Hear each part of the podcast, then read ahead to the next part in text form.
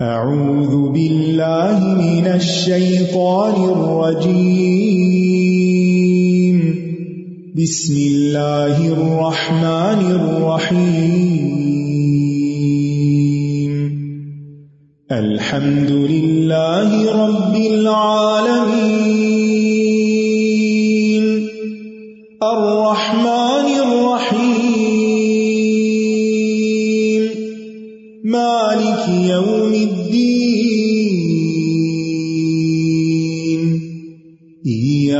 نعبد وإياك نستعين.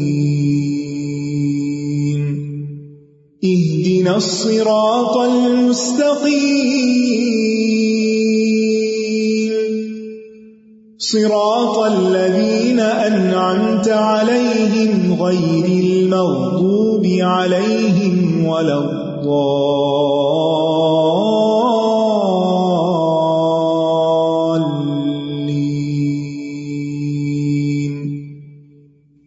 السلام علیکم و رحمۃ اللہ وبرکاتہ۔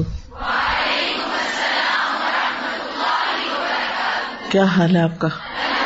الحمد للہ قصص القرآن کے سلسلے میں ہم انشاء اللہ آج ایک نیا قصہ پڑھنے جا رہے ہیں، جو آدم علیہ السلام کے دو بیٹوں کے بارے میں ہے، حابیل اور قابیل کے بارے میں۔ نحمد نسلی اللہ رسول کریم اما بعد۔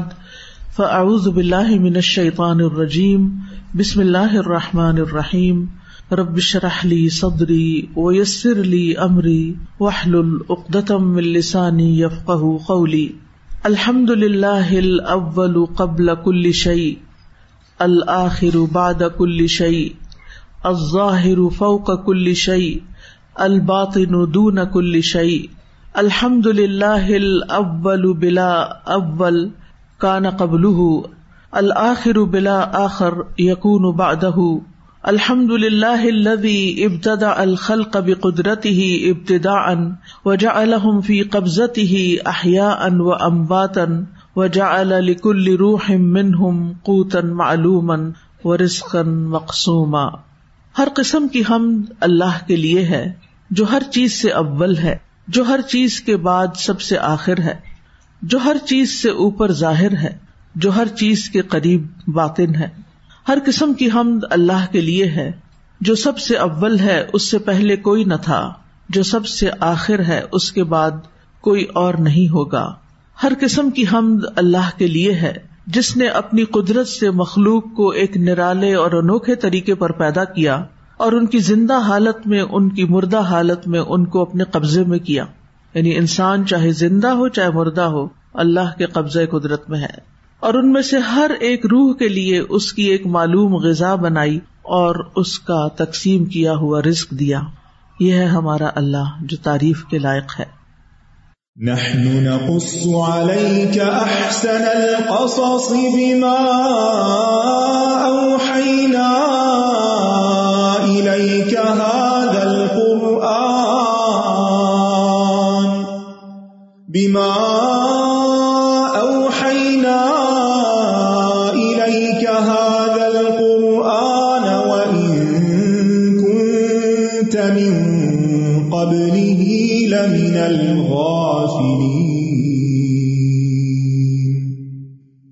آج ہم آدم علیہ السلام کے دو بیٹوں، جو حقیقی بیٹے تھے، قابیل اور حابیل کا قصہ بیان کریں گے۔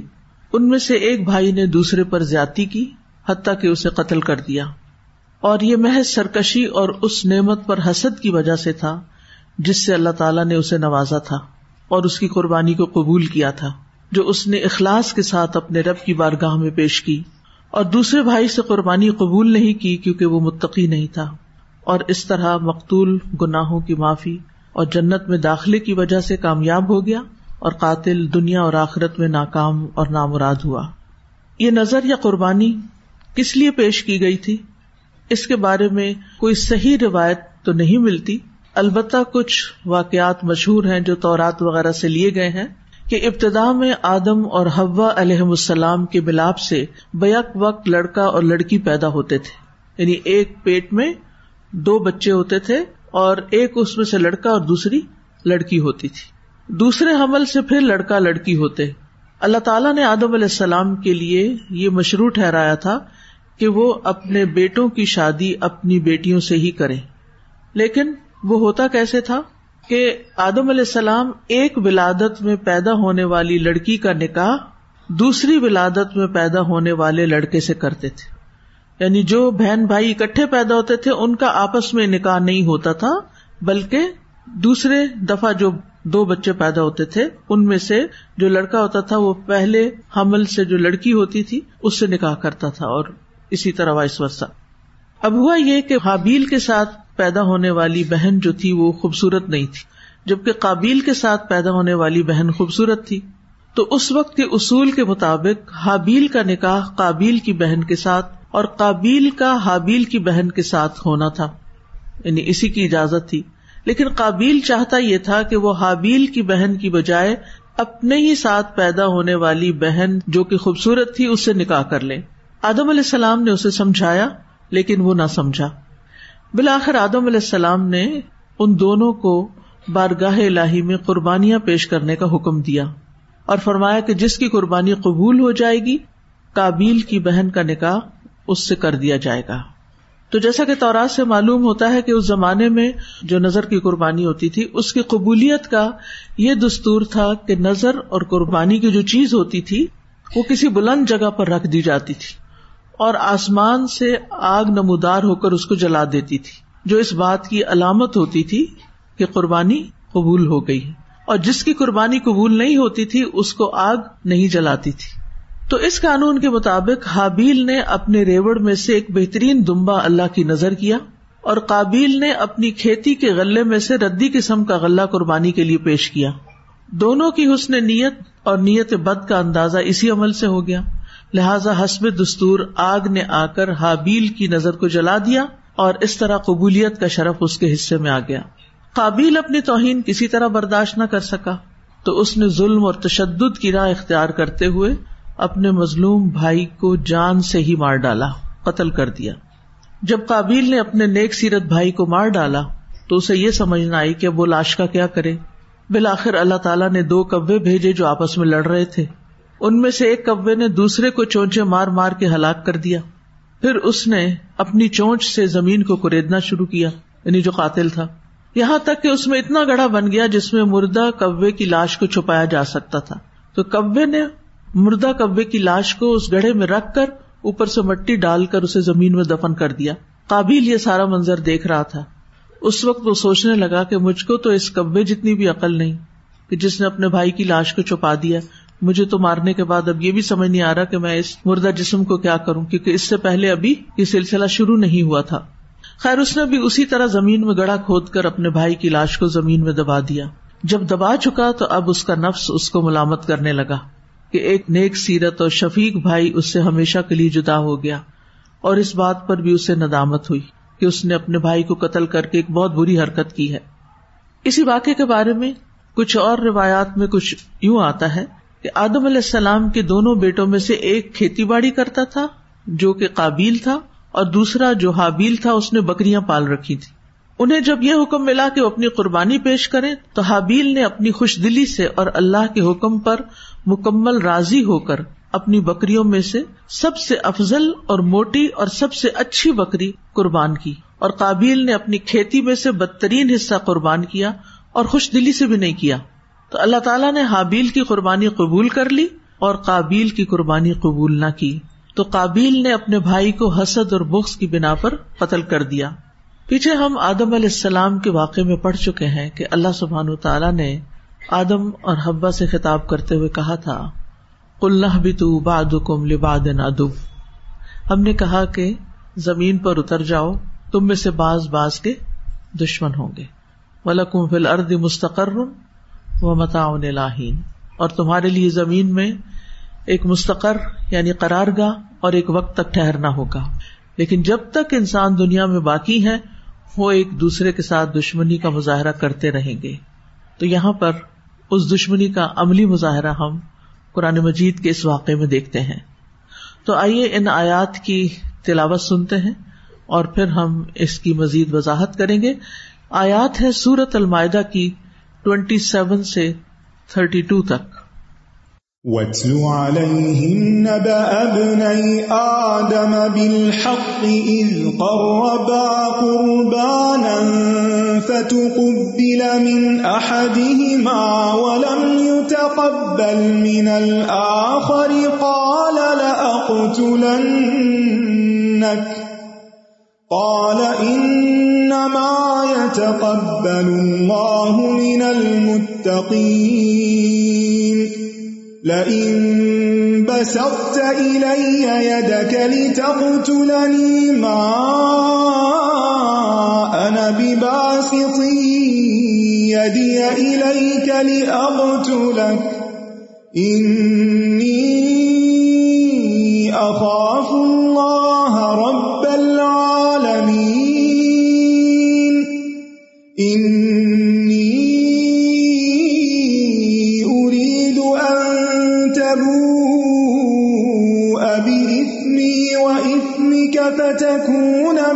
أصحاب النار. وذلك جزاء الظالمين. فطوعت له نفسه قتل أخيه فقتله فأصبح من الخاسرين. فبعث الله غرابا يبحث في الأرض ليريه كيف يواري سوءة أخيه. قال يا ويلتى، أعجزت أن أكون مثل هذا الغراب فأواري سوءة أخي. فأصبح من النادمين. من أجل ذلك كتبنا على بني إسرائيل أنه من قتل نفسا بغير نفس أو فساد في الأرض فكأنما فكأنما قتل الناس جميعا ومن أحياها فكأنما أحيا الناس جميعا ولقد جاءتهم رسلنا بالبينات ثم إن كثيرا منهم بعد ذلك في الأرض لمسرفون. ارشاد باری تعالیٰ ہے، اور آپ انہیں آدم کے دو بیٹوں کی خبر ٹھیک ٹھیک پڑھ سنائے جب ان دونوں نے قربانی پیش کی، تو ان میں سے ایک سے قبول کر لی گئی اور دوسرے سے قبول نہ کی گئی۔ اس نے کہا، میں ضرور تجھے قتل کر دوں گا۔ پہلے نے کہا، اللہ تو صرف متقی لوگوں سے ہی قبول کرتا ہے۔ اگر تو نے مجھے قتل کرنے کے لیے اپنا ہاتھ میری طرف بڑھایا، تو میں تجھے قتل کرنے کے لیے اپنا ہاتھ تیری طرف نہیں بڑھاؤں گا۔ بے شک میں اللہ سے ڈرتا ہوں، جو تمام جہانوں کا رب ہے۔ بے شک میں تو چاہتا ہوں کہ تو میرے اور اپنے گناہ کے ساتھ پلٹے، پھر تو آگ والوں میں سے ہو جائے اور ظالموں کا یہی بدلا ہے۔ تو اس کے نفس نے اپنے بھائی کو قتل کرنا اس کے لیے آسان بنا دیا، سو اس نے اسے قتل کر دیا۔ پھر وہ خسارا پانے والوں میں سے ہو گیا۔ پھر اللہ نے ایک کبا بھیجا جو زمین کھودنے لگا، تاکہ وہ اسے دکھائے کہ وہ اپنے بھائی کی لاش کیسے چھپائے۔ کہنے لگا، ہائے افسوس مجھ پر، کیا میں اس سے بھی آجز ہو گیا کہ میں اس کبے جیسا ہو جاؤں، کہ اپنے بھائی کی لاش چھپا سکوں؟ تو وہ پشیمان ہونے والوں میں سے ہو گیا۔ اسی وجہ سے ہم نے بنو اسرائیل پر فرض کر دیا کہ جس نے کسی جان کو بغیر کسی جان کے بدلے یا زمین میں فساد کے بغیر قتل کیا تو گویا اس نے تمام انسانوں کو قتل کر دیا۔ اور جس نے اس کی زندگی بچائی، تو گویا اس نے تمام انسانوں کی زندگی بچائی۔ اور یقیناً ان کے پاس ہمارے رسول واضح نشانیاں لے کر آئے۔ پھر اس کے بعد ان میں سے بہت سے لوگ زمین میں یقیناً زیادتی کرنے والے ہیں۔ وطلو علیہم نب اب نئی آدم بالحق۔ وطلو خطاب ہے نبی صلی اللہ علیہ وسلم سے۔ تلا یتلو تلاوتن سے۔ مطلب ہے اقرا علیہم یا الناس یا السامعین۔ پڑھ کر سنائیے۔ ان پر جو آپ کے مخاطب ہیں یا لوگوں پر یا سننے والوں پر یعنی قرآن تمام انسانوں کے لیے ہے، لہذا یہ قصہ بھی سبھی کے لیے ہے۔ نبی صلی اللہ علیہ وسلم سے یہ مطلوب تھا کہ وہ سارا ہی قرآن پڑھ کر سنائے جیسے کہ اللہ تعالیٰ کا ارشاد ہے سورت کبوت میں آتا ہے اتلوما اوہ یا الہی کا من الکتاب۔ اس کی تلاوت کرو جو کتاب میں آپ کی طرف وہی کی گئی ہے۔ یعنی کتاب میں جو کچھ آپ کی طرف وہی کیا گیا ہے، لوگوں کو پڑھ کر سنا دیجیے لیکن یہاں مزید اہتمام کرتے ہوئے کہا کہ یہ قصہ اب تلاوت کیجیے یہ قصہ پڑھ کر سنائیے۔ وطلو علیہم نبا اب نئی آدم۔ آدم کے دو بیٹوں کا قصہ انہیں پڑھ کر سنائے اس سے کیا بات پتہ چلتی ہے؟ کہ سیلف ریڈنگ خود پڑھنا اور طرح سے انسان کو فائدہ دیتا ہے۔ لیکن قرآن کو سننا اور قرآن کو پڑھ کر سنانا یہ ایک اہم کام ہے۔ یعنی قرآن مجید ایسی کتاب نہیں جس کو ہم دلی دل میں بس ایسے منہ بند کر کے صرف آنکھوں سے پڑھ لیں۔ کیونکہ کچھ لوگ رمضان میں کئی کئی قرآن ختم کر لیتے ہیں۔ تو مجھے بازوقت حیرت ہوتی ہے کہ ان کے پاس کیسے اتنا وقت آیا ہے۔ تو پتہ چلتا ہے کہ بس وہ انگری پھیر رہے ہوتے ہیں۔ آنکھوں سے لفظ دیکھ رہے ہوتے ہیں، دل میں پڑھ رہے ہوتے ہیں، منہ سے کچھ ادا نہیں کرتے، کچھ تو ایسا کرتے اور کچھ بس منہ کے اندر ہی پڑھتے رہتے ہیں۔ تھوڑی سی بھی آواز اونچی نہیں کرتے۔ ٹھیک ہے، کوئی سو رہا ہے یا گھر میں کوئی اور کام ہو رہا ہے اور آپ کو اونچی آواز نہیں کرنی تو کوئی بات نہیں۔ لیکن قرآن مجید پڑھنے سے ثواب ملتا ہے، منہ سے ادا کرنے سے، کیونکہ اس کا ہر حرف اہم ہے اور اس کا حق اس کو دینا چاہیے۔ یعنی یہ ہم پر لازم ہے کہ ہم حروف کا حق ادا کرتے ہوئے اس کو پڑھیں، آواز کے ساتھ پڑھے اگر اپنے لیے بھی تلاوت کر رہے ہیں۔ لیکن جو قرآن کے معلم ہیں دائی ہیں، قرآن جانتے ہیں، ان کو چاہیے کہ وہ اس وحی الہی کو دوسروں کو پڑھ کر سنائے یعنی تلاوت کر کے سنائے اس کا ترجمہ سنائے اس کا مطلب بتائیں۔ کیونکہ اس تدبر سے، اس غور و فکر سے بات اور طرح سمجھ میں آتی۔ اور طرح دل پہ اثر کرتی ہے آپ خود قرآن پڑھتے ہیں اور طرح سمجھ آتا ہے۔ کسی اچھے سے کاری کی کراط میں سنتے ہیں، دل پہ کچھ اور ہی اثر ہوتا ہے۔ ترجمہ ساتھ دیکھتے اگر آتا ہو، سمجھ کے سنتے پڑھتے ہیں تو اور ہی طرح اثر ہوتا ہے۔ جب آپ کسی کو پڑھا رہے ہوتے ہیں تو کچھ اور ہی طرح سمجھ میں آ رہا ہوتا ہے۔ تو یہ قرآن کا معجزہ ہے۔ اور قرآن آیا کس لیے ہے؟ کتاب اللہ علیہ کا مبارکن لیت برو آیاتی ہی وہ کر الباب یہ کتاب جسے ہم نے نازل کیا آپ پر، یہ کس لیے ہے؟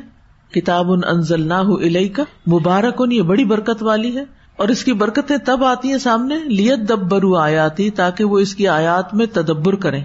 تدبر کا لفظ دبر سے ہے۔ دبر کہتے ہیں کسی چیز کے سب سے نچلے حصے کو۔ نیچے۔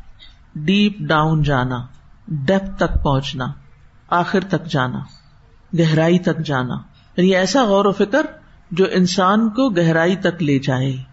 اور صرف ظاہری معنی نہیں دیکھے، بلکہ اس کے اندر جو گہرے معنی چھپے ہوئے ہیں، جو اس کا پس منظر ہے، جو اس کا کانٹیکسٹ ہے، اس کی روشنی میں بھی اس کو سمجھے اور حالات حاضرہ کی روشنی میں بھی انسان اس کو سمجھے۔ اور اس سے رہنمائی لے، ہدایت لے، کیونکہ یہ کتاب کیا ہے؟ کتاب ہدایت ہے۔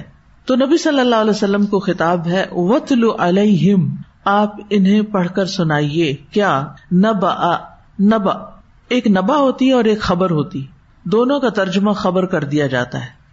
نبا کسی اہم معاملے کی خبر ہوتی ہے۔ جیسے قرآن مجید میں آتا ہے ام یا تسا کس چیز کے بارے میں ایک دوسرے سے سوال جواب کر رہے ہیں؟ ان العظیم، اس بڑی خبر کے بارے میں۔ بریکنگ نیوز بڑی خبر، اہم خبر۔ کون سی؟ قیامت کی۔ وہاں تو یہ مراد ہے۔ اور یہاں بھی یہ جو واقعہ ہے، یہ جو قصہ ہے، یہ بڑا اہم قصہ ہے۔ اس میں ہمارے لیے بہت سے سبق ہیں۔ اور خبر جو ہوتی ہے، وہ اہم بات کی بھی ہو سکتی ہے اور غیر اہم کی بھی ہو سکتی دونوں طرح ہوتا ہے۔ یعنی بعض اوقات اہم خبریں بھی ہوتی ہیں۔ لیکن ضروری نہیں کہ سبھی اہم ہو غیر اہم بھی ہو سکتی۔ لیکن نبا جو ہے وہ اہم خبر ہی کے لیے آتا ہے۔ ابنئی تسنیا کا سیگا ہے۔ ابنئی آدم۔ ابنئی تھا۔ تو ابن آدم مضاف مضاف علیہ ہونے کی وجہ سے نون اڑ گیا۔ آدم کے دو بیٹوں کا قصہ۔ مراد ہے ان کے دو سلبی یا حقیقی بیٹے۔ جیسا کہ قرآن کریم سے اس کا سیاق ظاہر ہو رہا ہے۔ ان دونوں بیٹوں کا نام قرآن مجید میں نہیں آیا، لیکن دیگر کتابوں میں حابیل اور قابیل مشہور ہے۔ قرآن و حدیث دونوں میں یہ نام نہیں ملتا، لیکن بعض روایات میں آتا ہے۔ اور پھر فرمایا، بالحق، حق کے ساتھ۔ یعنی آپ قصہ سنائیں اور بالکل سچا سچا حقیقی اصلی واقعی جو ہوا وہی۔ عام طور پر جب واقعات سنائے جاتے ہیں، قصے سنائے جاتے ہیں، کہانیاں سنائی جاتی ہیں، تو ان کو خوبصورت بنانے کے لیے، دلچسپ بنانے کے لیے کیا کیا جاتا ہے؟ ایگزیجریشن اس میں جھوٹ سچ ملا دیا جاتا ہے۔ کچھ باتیں سچی ہوتی ہیں، پھر ان کے اوپر ملما سازی کر لی جاتی ہے۔ یہ جو ناولز ہوتے ہیں، ان کے اندر کچھ نہ کچھ سچائی تو ہوتی ہے۔ لیکن اکثر کیا ہے من گڑت باتیں ہوتی ہیں۔ نا جو تخیل ہوتا ہے آتھر کا، وہ اس سے لکھی جاتی ہیں۔ ان سے بھی لوگ سبق لے لیتے ہیں۔ لیکن قرآن میں کوئی قصہ، برائے قصہ نہیں آیا، بلکہ کسی مقصد کے تحت آیا ہے اور سچ سچا قصہ آیا ہے، اس میں کوئی شک و شبے والی بات نہیں۔ کسی قسم کی کوئی ملاوٹ نہیں، کوئی ایگزیجریشن نہیں۔ تو یہاں پر ہمیں ایک اصول دیا جا رہا ہے کہ جب آپ کوئی اہم خبر کسی کو بتائیں، تو پھر اس کو بالکل حق کے ساتھ بتائیں، سچ سچ بتائیں۔ اور اسی طرح تاریخی واقعات، تاریخی روایات، ان کی نقل میں بھی ایک اہم اصول دے دیا گیا ہے کہ احتیاط لازم ہے۔ کہ بات میں کوئی جھوٹ نہ ہو، کوئی دھوکا نہ ہو، اور نہ ہی اصل واقع میں کسی قسم کی کوئی تبدیلی یا کمی بیشی ہو۔ اور یہ کتنا اہم ہے۔ ہم اس کا کتنا اہتمام کرتے ہیں۔ آپ مثلاً گھر سے نکل کر یہاں آئے، راستے میں آپ نے کوئی ایکسیڈینٹ دیکھا۔ آپ اسکول پہنچ کر کسی کو کہتے ہیں، آج میں نے تو بہت برا ایکسیڈینٹ دیکھا ہے۔ اور پھر کچھ چیزیں اس میں صحیح ہوتی ہیں اور کچھ آپ کا پری کانسیپٹ ہوتا ہے کوئی۔ پیچھے سے کوئی باتیں، پہلے سے کوئی ذہن میں بیٹھی ہوئی ہوتی ہیں، کچھ وہ مل جاتی ہیں۔ کچھ آپ بھول چکے ہوتے ہیں تو پھر آپ کو کڑیاں جوڑنے کے لیے کچھ اس میں اضافہ کرنا پڑتا ہے۔ تو وہ پورے کا پورا حق پر مبنی نہیں ہوتا۔ ایسے واقعات جیسے آج کل آپ دیکھیں میڈیا میں، ایسے واقعات انسان سنتا ہے تو ایک کان سے سن کے دوسرے سے نکال دے۔ ان پر پکا یقین نہ کرے، کیونکہ ہمیں نہیں پتا اس کی حقیقت کیا ہے۔ افسوس کے ساتھ کہنا پڑتا ہے کہ ہمارے ملک میں مختلف شخصیات کی جو کردار کشی کی مہم چلی ہوئی ہے، ایک دوسرے کے اوپر الزام تراشی کی، اس میں بہت کچھ سچ اور بہت کچھ جھوٹ ملا دیا گیا ہے۔ لہذا، جب بھی کسی کے بارے میں خاص طور پر کوئی بات سنے تو اس پر بہت احتیاط کا معاملہ کرے کہ اس کو اگر آپ نے آگے نریٹ کرنا ہے، تو پھر پہلے تصدیق کرنی ہوگی۔ مثلاً آپ سے کوئی کہتا ہے آ کے کہ آپ کو پتا ہے کہ فلاں سیاسی لیڈر نے کتنی کرپشن کی ہے۔ اس نے یہ بھی کیا، یہ بھی کیا، یہ بھی کیا۔ حالانکہ آپ کے پاس کوئی فرسٹ ہینڈ انفارمیشن نہیں۔ آپ سیکنڈ تھرڈ اور مختلف لوگوں اور بعض اوقات جو رقیب ہوتے ہیں، ان کی زبان سے وہ بات سن کے پکے یقین کے ساتھ آگے بیان کر رہے تو میں آپ کو بتا رہی ہوں، ایسے ہی ہے۔ کہاں سے آپ بتا رہی ہیں؟ کہاں سے الہام ہوا آپ کو؟ اور بہت دفعہ ایسا ہوتا ہے کہ ایسی خبروں کی پھر تردید بھی آ جاتی۔ ایسی خبروں کے اوپر رد بھی آ جاتا ہے۔ اسی طرح اپنے گھر کے اندر آپ دیکھیں گھر میں بہت سے افراد مل جل کے رہ رہے ہوتے ہیں۔ بعض اوقات ایک شخص دوسرے کو کوئی بات کہتا ہے، آپ تیسرا سن رہے ہوتے ہیں، آپ کا اس سے کوئی مطلب نہیں۔ اول تو یہ بات آپ کو کسی اور سے کرنی نہیں چاہیے۔ آپ نے صرف اوور ہرڈ کیا ہے۔ آپ اس میں کچھ اپنی طرف سے چیز اپنے خیالات سے ملا کے آ کے کسی تیسرے شخص کو بتاتے ہیں، کیا یہ طریقہ درست ہوگا؟ کیا ایسا کرنا چاہیے؟ نہیں۔ گھروں میں جتنے بھی فسادات ہیں، جو لڑائیاں ہیں، بدگمانیاں ہیں، فتنے فساد، اس کی بنیادی وجہ یہی ہوتی ہے کہ ہماری باتوں کے اندر سچائی نہیں ہوتی، حق نہیں ہوتا۔ ناحق باتیں ہم دوسروں پہ کرتے ہیں۔ پھر اسی طرح آپ دیکھیں، مثال کے طور پر بچے اسکول سے آ رہے ہیں۔ اب دو بچے جو ہیں، وہ آپس میں لڑ پڑے گاڑی میں، کسی وجہ سے، اور ایک دوسرے کی پٹائی بھی کر دی۔ اب گھر پہنچ کے جو بچہ پہلے ماں کے پاس پہنچ جائے گا اور اپنی مظلومیت کی داستان سنا دے گا، تو ماں کیا کرے گی؟ دوسرے بچے کی کہانی سنے بغیر اس کی پٹائی کر دے گی کیا ایسے نہیں ہوتا عام طور پر؟ صرف یک طرفہ داستان سن کر فیصلہ کر لینا اسی طرح اداروں کے اندر بھی ہوتا ہے۔ یعنی جہاں بھی لوگ اکٹھے ہوتے ہیں، وہاں یہ خرابی پائی جاتی ہے کہ ایک کی بات ایک واقعہ، ایک چیز، ایک طرز عمل دوسرے تک پہنچانے میں پوری پوری سچائی سے حق سے کام نہیں لیا جاتا۔ حق وہ ہوتا ہے جو بالکل سچ و حقیقت پر مبنی۔ حق کا لفظ کس سے؟ حقیقت سے۔ نہیں حقیقت پر مبنی بات ہو۔ کیونکہ جب ہم حقیقت کو نظر انداز کر دیتے ہیں، تو اس سے پھر بہت سی خرابیاں پیدا ہو جاتی ہیں۔ اب یہاں پر اللہ سبحان تعالیٰ نے جو وہی نازل کی نبی صلی اللہ علیہ وسلم پر اس کے بارے میں کیوں فرمایا کہ ذالک کتاب لا رہی بفی یہ کتاب اس میں کوئی شک نہیں، کوئی شک ہی نہیں۔ اس لیے اس پر ہمارا پکا یقین ہونا چاہیے۔ لیکن اس کے علاوہ احادیث ہیں جیسے جو صحیح احادیث چھانٹ پرکھ کے ہم تک پہنچی، ان پر بھی یقین ہونا چاہیے تاکہ پھر ہم عمل پورے سبات کے ساتھ کر سکیں۔ لیکن اس کے بعد آپ دیکھیں کہ انسانوں سے جو باتیں آپ سنتے ہیں بڑوں سے یا چھوٹوں سے، ان کے بارے میں تحقیق ضروری ہے، اپنی حد تک۔ ویسے اسکول میں آپ ایک ٹیچر ہیں، ایک بچہ روتے ہوئے دوسرے بچے کی شکایت لے کے آ جاتا ہے۔ آپ دوسرے کو بلا لیتے ہیں اور آپ اس کو سزا دے دیتے ہیں، تو یہ نا انصافی ہوگی۔ ٹھیک ہے؟ ان شاء اللہ جو ان آیات سے سیکھی ہوئی باتیں اس سے مزید اس پہ ہم بات کر سکتے ہیں آگے جا کر۔ آپ بھی اس پر غور کیجیے کہ آج سے لے کر کل کلاس میں آنے تک آپ اپنی گفتگو پر توجہ رکھیں۔ کہ میں نے کسی کے بارے میں کوئی بھی واقعہ کسی کو سنایا تو وہ کتنا تحقیق پر مبنی تھا، کتنا حقیقت پر مبنی تھا۔ یا میں نے سنی سنائی بات آگے کر دی۔ آج کل آپ دیکھیں کہ سوشل میڈیا پر کیا ہوتا ہے۔ کسی کی بات اٹھائی اور آگے فارورڈ کر دی اور اس پہ ساتھ لکھ دیا کہ زیادہ سے زیادہ لوگوں تک یہ پہنچا دیں۔ پچھلے دنوں ایک آڈیو میرے بارے میں کسی نے اسی طرح کی بنائی۔ اور آخر میں کہا کہ زیادہ سے زیادہ لوگوں تک اس کو پہنچائے اور اس وقت بڑے یقین کے ساتھ کہا گیا کہ میں جب پی ایچ ڈی کرنے کے لیے گئی تھی، دو ڈھائی سال کے لیے اکیلے ہی چلی گئی تھی، بغیر محرم کے۔ حالانکہ اس بات میں کوئی سچائی نہیں۔ میری پی ایچ ڈی چار سال میں ہوئی اور میں اپنے شوہر کے ساتھ تھی۔ لیکن بولنے والے نے معلوم نہیں کہاں سے معلومات لی، کس نے اڑتی اڑتی بات ان کو بتائی، آدھی بات بتائی، انہوں نے اس پہ یقین کر لیا، اس پہ آڈیو تیار کی۔ اور اس کو دینی حلقوں میں خوب پھیلایا جا رہا ہے تاکہ کوئی میری بات نہ سنے۔ جب بھی کوئی مجھے کسی نہ کسی سے منسوب کر دیتے ہیں، کبھی کسی سے کرتے ہیں، کبھی کسی سے، کبھی کسی تو میں ہمیشہ یہ کہتی ہوں کہ جو میں باتیں کرتی ہوں نا، مجھے ان میں غلطی بتائے میری، میں بہت مشکور ہوں گی۔ بہت شکر گزار ہوں گی کہ مجھے میری غلطی پتہ چل اگر میرے کوئی ادنا سے ادنا شاگرد بھی آ کے مجھے کہ آج آپ کے منہ سے یہ بات یوں نکل گئی جبکہ یوں ہے، صحیح ہوگی تو میں اسے ایکسپٹ کروں گی۔ مجھے اس میں کوئی آر نہیں۔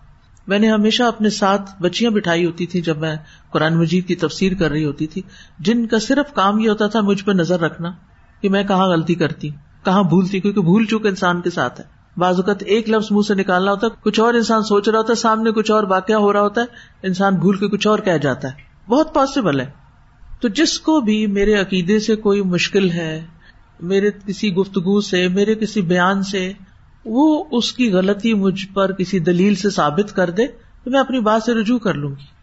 لیکن یہ طریقہ انتہائی غلط ہے کہ بغیر پوری معلومات لیے کسی کے بارے میں سوشل میڈیا پر باتیں پھیلانا اور پھیلاتے چلے جانا اور بغیر تحقیق یا آگے آگے آگے فارورڈ کرنا، یہ جھوٹ پھیلانے کے مترادف ہے اور آپ کو معلوم ہے کہ نبی صلی اللہ علیہ وسلم جب میراج پر گئے تھے تو ایک شخص کو دیکھا آپ نے کہ ایک آنکڑے کے ذریعے اس کے جبڑے کو کاٹ دیا جاتا تھا پیچھے تک، کان تک، اور پھر وہ جڑ جاتا، پھر وہ کاٹ دیا جاتا، پھر چیر دیا جاتا۔ پوچھا گیا کہ یہ کس چیز کی سزا ہے؟ بتایا گیا کہ یہ شخص ہے جو ایک جھوٹ بولتا تھا اور پھر وہ جھوٹ پوری دنیا میں پھیل جاتا تھا۔ یعنی یہ کوئی مذاق نہیں، کھیل نہیں۔ ہمیں اللہ سے ڈرنا چاہیے کہ کسی کی بھی کردار خوشی کرتے ہوئے، جو میں ہوں، کوئی اور ہو۔ یہ نہیں کہ ضرور میں ہی، کوئی بھی ہو۔ کسی کے بارے میں بھی جو بات آپ سنیں، پہلے اس سے تحقیق کر لیں۔ شک میں نہ رہیں۔ کیونکہ بعض اوقات ہمارے اپنے اسٹوڈینٹ شک میں مبتلا رہتے ہیں کہ پتہ نہیں ہم یہ ٹھیک بھی پڑھ رہے ہیں کہ نہیں پڑھ رہے۔ حالانکہ قرآن آپ کے سامنے کھلا ہوا ہے، ترجمہ آپ کے سامنے ہے۔ جو کہا جا رہا ہے، پورا آن لائن جا رہا ہے۔ صرف آپ نہیں سن رہے، اور لوگ بھی سن رہے ہیں۔ جو مختلف طرح کا علم رکھتے ہیں، مختلف چیزوں کے اوپر کریٹیسائز کر سکتے ہیں۔ وہ فیڈ بیک بھی بعض اوقات دیتے ہیں۔ تو ایسے میں اگر کوئی انسان شک کے ساتھ علم حاصل کرتا ہے تو اس کا عمل نہیں بدلتا اور جو یقین کے ساتھ لیتا ہے کسی چیز کو، پھر وہ اس کے مطابق اپنے آپ کو تبدیل بھی کرتا ہے۔ اور یہ علم ایسا نہیں کہ جو ہم گدے کی طرح اپنے اوپر کتابیں لاتے چلے جائیں لاتے چلے جائیں، بوجھ اکٹھا کرتے چلے جائیں۔ یہ علم اپنی اصلاح کے لیے ہے، تربیت کے لیے ہے۔ عالم کہلانے کے لیے نہیں ہے اور نہ ہی کو بڑا انسان بننے کے لیے، بلکہ اپنی آخرت کی نجات کے لیے ہے۔ اور اس پر ہمیں فوکسڈ ہونا چاہیے، توجہ کرنی چاہیے۔ ہم جس دور میں داخل ہو رہے ہیں، وہ کافی نازک دور ہے۔ نبی صلی اللہ علیہ وسلم نے دجال کے فتنے سے اپنی امت کو ڈرایا اور ہر نبی نے ڈرایا۔ اور ظاہر ہے کہ دجال آخری وقتوں میں آئے گا اور ہر نماز میں اس سے پناہ مانگنے کی دعا سکھائی۔ اللہ اعوذ بک من عذاب القبری و اعوذ بک من فتنة المسیح الدجال و اعوذ بک من فتنة المحیا والممات۔ اللہ اعوذ بک من المأثم والمغرم تو آپ دیکھیے کہ دجال کا لفظ کس سے نکلا ہے؟ دجل دجل، فریب، جھوٹ۔ سوشل میڈیا پہ کتنا زیادہ دجل اور فریب آپ کو عام طور پر نظر آتا ہے۔ پچھلے دنوں کسی نے ایک ویڈیو دکھائی جس میں ٹرمپ کو جھاڑو لگاتے ہوئے، ٹرمپ کو پکڑ کے جیل لے جاتے ہوئے اور اسی طرح کچھ اور ایکشن اس کے تھے، اس کی تصویریں ڈالی ہوئی تھی اور بالکل ایسے ہی لگ رہا تھا کہ جیسے واقعی یہ ٹرمپ ہی جھاڑو لگا رہا ہے اور ٹرمپ ہی یہ سب کچھ کر رہا ہے۔ تو میں نے پوچھا کسی سے کہ یہ کیا قصہ ہے؟ یہ کیسے انہوں نے یہ تصویریں بنا لی؟ کہا کہ یہ جو آرٹیفیشل انٹیلیجنس اب آ رہی ہے، اس کے ذریعے اب یہ این ممکن ہو گیا ہے کہ کسی بھی انسان کو کسی بھی طرح اس کا امیج لے کے اس کو کسی بھی شکل میں کوئی بھی کام کرتے اسے دکھایا جائے۔ اور اب یہ بھی آ رہا ہے سننے میں کہ مثلاً میری آواز لے کے اس کو ریکگنائز کر کے پھر اسی آواز میں جو جی چاہے کلوا لیا جائے۔ یعنی اس حد تک فریب۔ اور پھر آپ دیکھیے کہ اس وقت چیٹ جی پی ٹی کا پتا ہے آپ کو؟ کتنے لوگوں کو پتا ہے؟ چند شکر ہے سب کو نہیں پتا بچے ہوئے ہیں۔ ابھی بھی فتنے سے بچے ہوئے دس سال کے بچے کو بھی بتایا اب، جو ہر وقت لے کے بیٹھے رہتے ہیں۔ یہ ایک سافٹ ویئر ہے۔ جس میں آپ اس کو انسٹرکشن دیتے ہیں کہ for example write me an essay on Ramadan in Pakistan for example تو آپ کو چند سیکنڈ میں، وہ جو ملکہ بلکیس کا تخت اٹھا کے لایا تھا نا، آنکھ جھپکنے میں، تو مجھے وہی بات یاد آ رہی تھی کہ چند سیکنڈ کے اندر آپ کو پورا آرٹیکل مل جائے گا۔ اب بچے کیا کر رہے ہیں؟ میں نے ایک بچے سے پوچھا کہ، تمہیں تو نہیں پتا اس کا، کہتا پتا ہے۔ اب اگر اس کو اسکول سے کوئی ہوم ورک ملتا ہے، تو اسے ہوم ورک کرنے کی کیا ضرورت ہے؟ وہ کہے گا write me something calculation بھی ہو جائیں گی، سب کچھ ہو جائے گا۔ وہ صرف انسٹرکشن دے رہا ہے اور اس کے لیے سب کچھ تیار۔ کہتا ہماری کلاس کے نائنٹی پرسینٹ بچے اسی چیٹ سے کام کر کے لاتے ہیں۔ اب آپ سوچیے کہ ان بچوں کا فیوچر کیا ہوگا۔ کیا یہ بھی دھوکا نہیں؟ کیا یہ کام جو وہ دکھا رہے ہیں ٹیچر کو، یہ حق ہے؟ نہیں۔ اب ٹیچرس کو بھی سوچنا پڑے گا کہ وہ اس کا مقابلہ کیسے کریں؟ تو چیزیں جو ہے نا وہ ہاتھ سے نکلتی جا رہی سچائی پہ قائم رہنا، سچائی کی تلاش اور سچ کو تھام لینا اور سچ کو آگے پھیلانا، یہ مشکل ہوتا جا رہا ہے۔ اس لیے یہ جو حق کی بات ہے نا، اس کو بس پکڑ لیں کہ بغیر تحقیق کے آگے نہیں بات پھیلانی۔ بعض اوقات ہمیں کوئی اس طرح کی ویڈیوز مل جاتی ہیں جن کی کوئی اصلیت حقیقت نہیں ہوتی۔ ہم ایک دم پڑھ کے وہ پتہ نہیں فلان جگہ یہ سورج نکل آیا اور فلان یہ چاند نکل آیا اور وہ ایک دوسرے کو دس دس بیس بیس ہزار ہزار لوگوں کو بھیجنا شروع کر دیتے ہیں۔ کیا ضرورت ہے اس کو بھیجنے کی؟ جبکہ آپ کو اس کے حق ہونے کا پتہ ہی نہیں۔ تو اگر آپ کو نہیں پتا نا تو کیا کرے فس اہل وکری ان کن تم لا تعلم ہو جو اس فیلڈ کے لوگ ہیں نا، ان سے پوچھ لیا کریں۔ ان سے معلوم کر لیا کریں کہ اس چیز کی حقیقت کیا ہے۔ کل کافی دیر تک کسی سے ڈسکشن ہوتی رہی ان ساری چیزوں پر، جو جو کچھ ہو رہا ہے اور جو اے آئی میں فیوچر اس کا بن رہا ہے۔ تو ڈر بھی لگ رہا تھا اور پھر یہی بات ذہن میں آ رہی تھی کہ دجال کے لیے لگتا راہیں آسان ہو رہی ہیں آج سے دس سال پہلے بھی جب میں دجال کی حدیثیں پڑھتی تھی تو میں سوچتی تھی کہ یہ ہوگا کیسے؟ لیکن اب کے حالات دیکھ کر لگتا ہے کہ یہ ہونا کچھ مشکل نہیں۔ جو شخص جھوٹ پر خوش ہوتا ہے نا اور جس کے اندر یہ تحقیق کا مادہ نہیں ہوتا نا، جو سچ کو سچ کے طور پر نہیں لینا چاہتا، وہ پھر دجال کی باتوں سے بڑی جلدی متاثر ہو جائے گا۔ جو دجال کہے گا، وہ فوراً ایکسپٹ کر لے گا۔ لیکن جو سچا مومن ہوگا جسے سچ میں زندگی بسر کی خون و ماں صادقین، ہمیں قرآن میں کہا گیا، سچے لوگوں کا ساتھ دو، سچے لوگ اکٹھے ہو جائیں، سچ کی تلاش میں ہو، تو وہ دجال کو پہچان جائیں گے اور دجال کی بات نہیں مانے گی اور یہ بھی میں آپ کو بتا دوں کہ ایک حدیث کے مطابق دجال کی اکثر فالوور عورتیں ہوں گی۔ کتنا بڑا فتنا ہے اور کتنا ڈرنے کی ضرورت ہے۔ تو ہم نے دراصل اپنے ساتھ فیصلہ کرنا ہے۔ اسی لیے میں آپ کو یہ ہوم ورک دے رہی ہوں کہ آپ جا کر اگر اپنے سوشل میڈیا کو دیکھ رہے ہیں یا پھر آپ کچھ پڑھ رہے ہیں یا کسی کو کوئی واقعہ بیان کرنے لگے ہیں، تو پہلے سوچے تو لیں کہ کیا میں بات پوری طرح سمجھی ہوں؟ کیونکہ بعض اوقات ہم آدھی بات لے کے پھر آدھی خود ملا لیتے ہیں۔ اور صحیح سمجھتے ہی نہیں۔ تو بات کو صحیح طرح سننا، پھر اس کو سمجھنا، پھر اس کو آگے بیان کرنا چاہیے۔ اور ویسے بھی ہر چیز تو ہمارے امال نامے میں لکھی جا رہی ہے۔ اس سے بھی ڈرنا چاہیے کہ کل کو یہی ہم دیکھیں گے دوبارہ اپنے سامنے۔ تو بہرحال، ہم کسی پر تو بند نہیں باندھ سکتے۔ ہم دنیا کو تو آگے بڑھنے سے نہیں روک سکتے۔ ہم ٹیکنالوجی میں ایڈوانسمنٹ کو تو نہیں روک سکتے۔ وہ تو جو کرنے والے دن رات لگے اور کر رہے ہیں جو کرنا ہے انہوں نے۔ ہمیں یہ دیکھنا ہے کہ اس سارے سیناریوں میں ہم نے کیا کرنا ہے؟ ہم نے ان ساری چیزوں کو کیسے استعمال کرنا ہے؟ اور ان کے شر سے کیسے بچنا ہے؟ اور اپنے آپ کو کس طرح حق پر جمائے رکھنا ہے؟ کیونکہ دجال حق پر جمے نہیں رہنے دے گا۔ تو اس قربا قربان فتقبل من احدہما ولم یتقبل من الاخر۔ جب دونوں نے ایک قربانی کی، تو ان میں سے ایک سے قربانی قبول کر لی گئی، جبکہ دوسرے سے قربانی قبول نہ کی گئی۔ اس قربا تصنیہ کا سیکھا ہے دونوں نے قربانی کی۔ قربانی صرف جانور کی نہیں ہوتی۔ یعنی ابھی میں نے واقع میں آپ کو بتایا نا کہ ایک نے گیہوں کا صدقہ دیا تھا اور ایک نے بکری یا بھیڑ کا۔ تو قربانی سے مراد ہر وہ عمل جس سے اللہ تعالی کا تقرب حاصل کیا جاتا ہے۔ یعنی انسان اپنا مال قربان کرتا ہے اپنی جان قربان کرتا ہے، اپنا وقت قربان کرتا ہے، اپنی صلاحیتیں قربان کرتا ہے، اپنا آرام قربان کرتا ہے۔ اللہ تعالی کی رضا کے لیے۔ تو یہ ساری قربانیاں ہوتی ہیں۔ یعنی وقت کی قربانی، صلاحیتوں کی قربانی، مال کی قربانی، یہ سب قربانیاں ہیں۔ تو قربانی سے مراد وہ عمل جس سے اللہ عز و جل کا تقرب حاصل کیا جائے۔ اللہ سبحان تعالیٰ نے اس واقعے کو مبہم رکھا۔ یہ نہیں واضح کیا کہ وہ سونا تھا یا چاندی تھی، غلہ تھا یا جانور تھے۔ اگر اس میں کوئی مسلط ہوتی تو اللہ تعالیٰ ضرور بیان کر دیتے۔ یعنی انسان غور کرتا ہے نا کہ آخر کیا وجہ ہوگی کہ اللہ سبحان تعالیٰ ان چیزوں کو بیان نہیں کرتے؟ وجہ کیا ہے؟ تاکہ انسان جو مقصد ہے اس پر فوکس رہے۔ کیونکہ اگر اللہ تعالیٰ فرما دیتے وہ گندم تھے یا چاول تھے یا فلاں تھا، اس سے ہماری معلومات میں کیا اضافہ ہوتا؟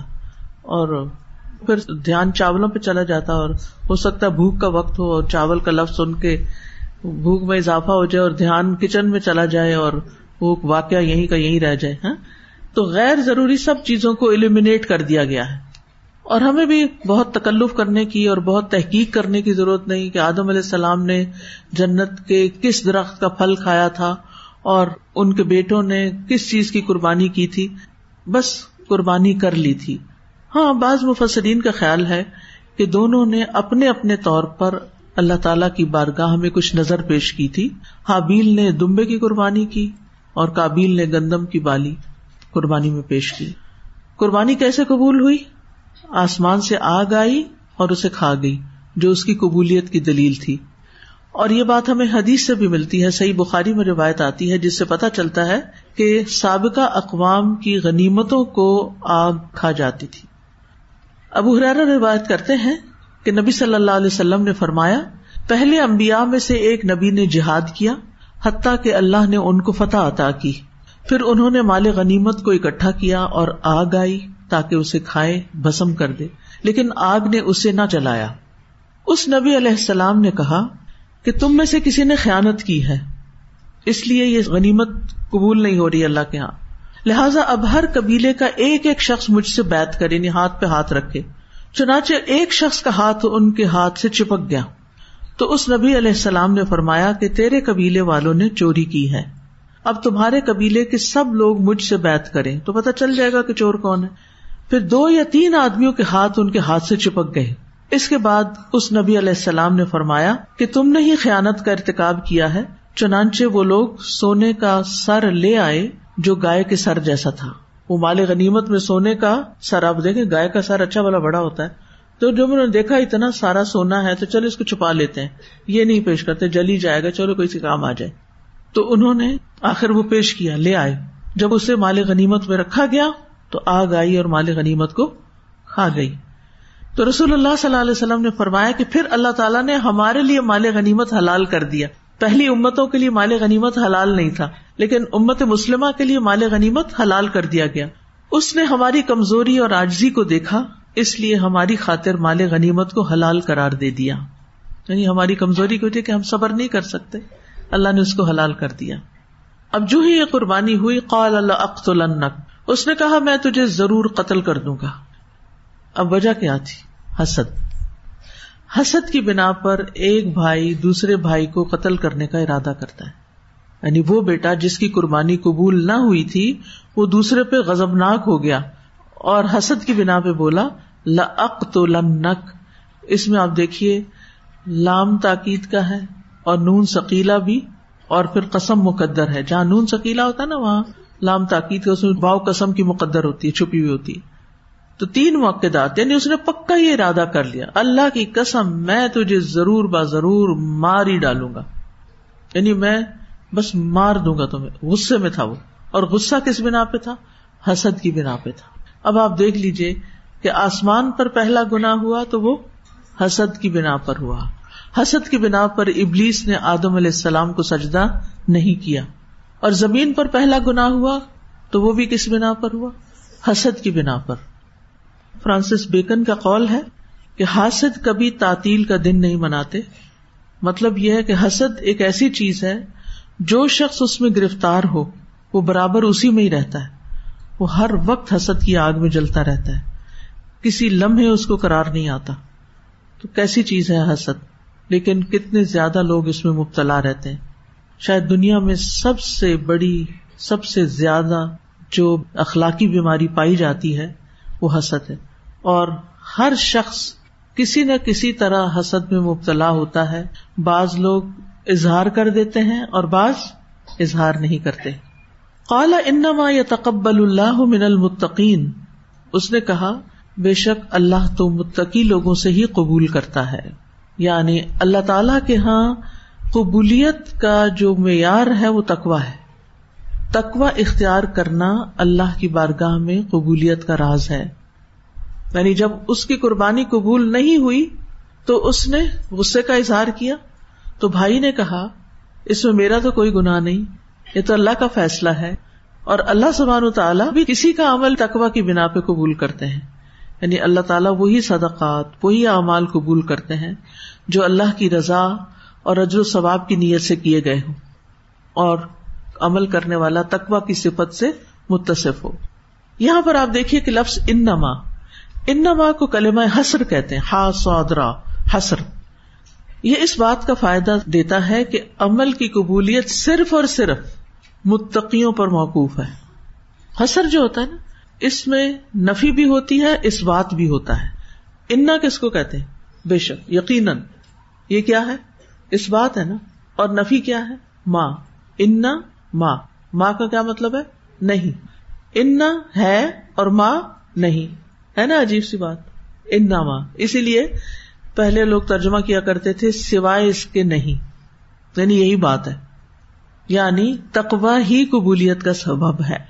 تقوا ہوگا تو عمل قبول ہوگا۔ تقوا نہیں تو عمل قبول ہونے کی نفی ہو جائے گی۔ تو یہ کلمہ اس بات کا بھی فائدہ دیتا ہے کہ جو عمل قبول نہیں ہوتا، تو وہ عمل کرنے والے شخص کی ذات کی وجہ سے ایسا ہوتا ہے۔ ایسا نہیں کہ کسی بیرونی یا خارجی سبب سے عمل قبول نہیں ہوتا۔ ٹھیک ہے نا؟ کسی بیرونی سبب سے نہیں، بلکہ عمل کی قبولیت کا انحصار ہماری اپنی نیت پر ہوتا ہے۔ ان عمل اعمال بنیاد تو ہر انسان کو وہی بدلا ملے گا، وہی نتیجہ اس کا نکلے گا جو اس کی نیت ہوگی۔ جیسی نیت، ویسی مراد، جیسا درخت، ویسا پھل۔ اس آیت میں تقوی سے کیا مراد ہے؟ شیخ الاسلام ابن تیمیہ کہتے ہیں، اللہ تعالیٰ کا فرمان ہے ان نما یا تقبل اللہ من المتقین۔ اس کا مطلب ہے کہ اللہ ان لوگوں کا عمل قبول کرتا ہے جو عمل میں تقوا اختیار کرتے ہیں۔ جو عمل میں تقوا اختیار کرتے ہیں۔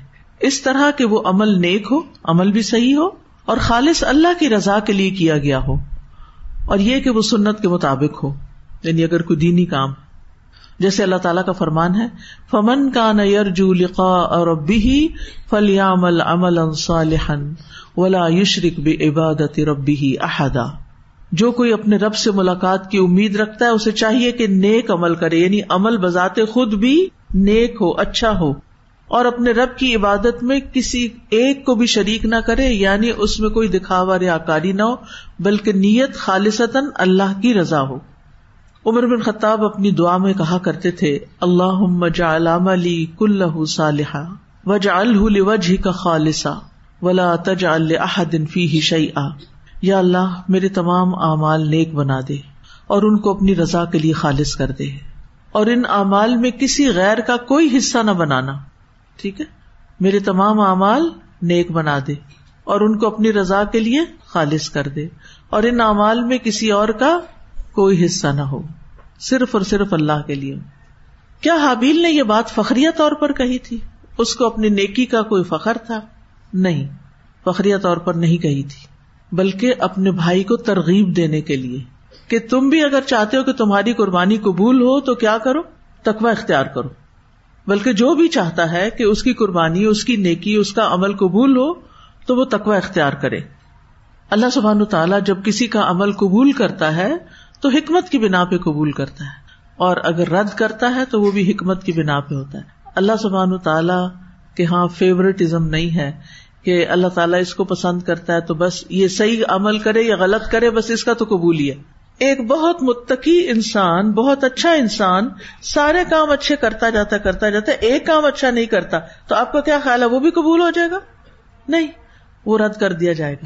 کیونکہ وہ اچھا نہیں ہے۔ بذات خود اچھا نہیں۔ جس کی مثال بدعت ہے۔ تو سوال یہ پیدا ہوتا ہے کہ کیا انسان کو اپنے بارے میں یہ کہنا چاہیے کہ میں متقی ہوں؟ میں تو اللہ سے بہت ڈرتا ہوں۔ کبھی سنا کسی کو کہتے ہو سنا ہاں کہتے ہیں لوگ۔ مجھے تو بھائی اللہ سے بڑا ڈر لگتا ہے۔ میں تو یہ نہیں کر سکتا۔ قرآن مجید میں آتا ہے فلاں تو زکو ان سکوں ہو عالم و بھی منتقا اپنی پاکیزگی کا دعوی نہ کرو۔ وہ زیادہ جاننے والا ہے کہ متقی کون ہے؟ کون بچتا ہے؟ اللہ تعالیٰ نے ان لوگوں کی مذمت کی ہے قرآن مجید میں جو اپنی پاکی بیان کرتے ہیں، سیلف پریز کا شکار ہوتے ہیں۔ الم ترا الدین انفسم بل اللہ یوزکی میشا ولا ظلم فتیلا۔ کیا آپ نے ان لوگوں کو نہیں دیکھا جو اپنے آپ کو پاک کہتے ہیں؟ بلکہ اللہ پاک کرتا ہے، جسے وہ چاہتا ہے۔ اور ان پر ایک دھاگے کے برابر بھی ظلم نہ کیا جائے گا۔ آپ صحابہ کو دیکھیے کہیں آپ کو نہیں ملے گا کہ وہ اپنی صفات بیان کر رہے ہوں، کہ وہ متقی ہیں، پرہیزگار ہیں، بلکہ عموماً آپ دیکھیں گے کہ وہ اپنے آپ کو بلیم ہی کرتے رہتے تھے۔ زید بن اسلم اپنے باپ سے روایت کرتے ہیں کہ عمر بن خطاب نے ابو بکر صدیق رضی اللہ عنہ کو دیکھا کہ وہ اپنی زبان کو کھینچ رہے تھے۔ عمر رضی اللہ عنہ نے پوچھا، اے خلیفہ رسول، یہ کیا کر رہے ہیں؟ انہوں نے کہا، یہ مجھے ہلاکت گاہوں کی طرف لے جاتی ہے۔ رسول اللہ صلی اللہ علیہ وسلم نے فرمایا ہے کہ جسم کا ہر حصہ، ہاتھ، پاؤں، سر، دل، دماغ، اللہ سے زبان کی تیزی کی شکایت کرتا ہے کہ بہت جلد بول پڑتی ہے، بغیر سوچے سمجھے، بغیر تحقیق کیے، بغیر سچ اور جھوٹ کا فرق جانے۔ تو کچھ لوگوں کا یہ تکیہ کلام ہوتا ہے کہ میں تو اللہ سے ڈرتا ہوں، میں تو انتہائی مخلص ہو کے یہ کام کر رہا ہوں۔ تو اس طرح کی اپنی تعریفیں نہیں کرنی چاہیے، اپنے نفس کو پاک نہیں کہنا چاہیے۔ بلکہ دوسرے لوگوں کے بارے میں حسن زن رکھنا چاہیے کہ وہ اچھے ہیں مجھ سے۔ تو فخر کی بجائے دوسرے کو ترغیب یا نصیحت کرنے کے لیے اس طرح کا کہنا جائز ہے۔ جیسے اس حدیث میں آتا ہے۔ انس بن مالک کہتے ہیں کہ تین آدمی نبی صلی اللہ علیہ وسلم کی ازواج متحرات کے گھروں میں آئے تاکہ وہ آپ کی عبادت کے بارے میں معلومات حاصل کریں۔ جب انہیں اس کی خبر دی گئی تو انہوں نے اسے کم خیال کیا۔ کہنے لگے، نبی کی عبادت سے ہمارا کیا مقابلہ؟ اللہ تعالیٰ نے آپ کے تو اگلے پچھلے گنا معاف کر دیے۔ چنانچہ ان میں سے ایک نے کہا، میں ہمیشہ رات بھر نماز پڑھتا رہوں گا۔ دوسرے نے کہا، میں ہمیشہ روزے سے رہوں گا۔ افطار نہیں کروں گا۔ تیسرے نے کہا، میں عورتوں سے علیحدگی اختیار کر لوں گا۔ کبھی نکاح نہیں کروں گا۔ اتنے میں رسول اللہ صلی اللہ علیہ وسلم ان کے پاس تشریف لے آئے۔ آپ نے ان سے پوچھا، کیا تم نے یہ باتیں کہی ہیں؟ خبردار، اللہ کی قسم، میں تمہاری نسبت اللہ سے زیادہ ڈرنے والا ہوں۔ اور تم سب سے زیادہ متقی ہوں۔ لیکن میں روزے رکھتا ہوں اور افطار بھی کرتا ہوں، نماز پڑھتا ہوں اور سوتا بھی ہوں۔ اس کے علاوہ عورتوں سے نکاح بھی کرتا ہوں۔ جس نے میری سنت سے اعراض کیا وہ مجھ سے نہیں۔ تو نبی صلی اللہ علیہ وسلم نے یہ بات اپنے نفس کے تزکیے کے لیے نہیں کہی تھی، بلکہ لوگوں کی خیر خواہی کرتے ہوئے کہا تھا، جنہوں نے اپنے اوپر پاکیزہ چیزیں حرام قرار دے دی تھی۔ تو آپ نے ان کو واضح کرنے کے لیے بات کہی تھی لاکنی اسوم و افطر و اسلی و ارقد و اتزب و جنسا فمن رغبان سنتی فلئی سمنی ٹھیک ہے؟ کہ میں تم سب کی نسبت اللہ سے زیادہ ڈرنے والا ہوں اور تم سب سے زیادہ تقوی رکھتا ہوں۔ اب یہ آپ نے فخر کے طور پر نہیں بات کی تھی، بلکہ سمجھانے کے لیے ان لوگوں کو جو ان امور کو ناجائز قرار دے رہے تھے۔ ٹھیک ہے؟ تو اس سے یہ پتا چلتا ہے کہ اگر آپ نے مثلاً اپنے بچے کو کچھ سکھانا ہے اور آپ اس کو سکھانے کے لیے اپنی مثال دیتے ہیں کہ میں یہ کام اس طرح کرتی ہوں، تو یہ سیلف پریز میں نہیں آتا، بلکہ ایک پریکٹیکل اگزامپل کے ذریعے آپ اس کو موٹیویٹ کر رہے ہیں۔ یہ آپ کا ضمیر آپ کو بتاتا ہے، دل آپ کو بتاتا ہے کہ آپ یہ بات کیوں کر رہے ہیں۔ یعنی کچھ لوگ تعریف کو بالکل ہی ختم کر دیتے ہیں اور کچھ بغیر سوچے سمجھے تعریفیں کرتے ہمیشہ مقصد اور وجہ دیکھنی چاہیے کہ کیوں کر رہے ہیں۔ تو اللہ تعالیٰ سے دعا ہے کہ اللہ تعالیٰ ہمیں بہترین عمل کی توفیق دے۔ کل اس شاید سے حاصل ہونے والے فوائد کو دیکھیں گے ان شاء اللہ واخر داوانا الحمد اللہ رب العالمین۔